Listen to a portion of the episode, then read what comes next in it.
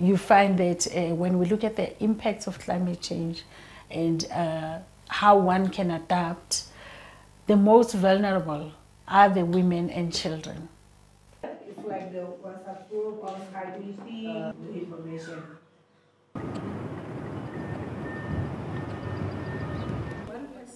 Sees an open space and, and Adaptation, maybe uh, later we will uh, show, yeah, the, the, the table uh, genders. So whenever the men go out to sea and whenever there are storms and they don't return back, the women have either to relocate or to look out for a different business and to care for the family themselves. So the burden on them is increased 10 times more. yeah, no, they're still working it. Yeah, I'm saying the potential of the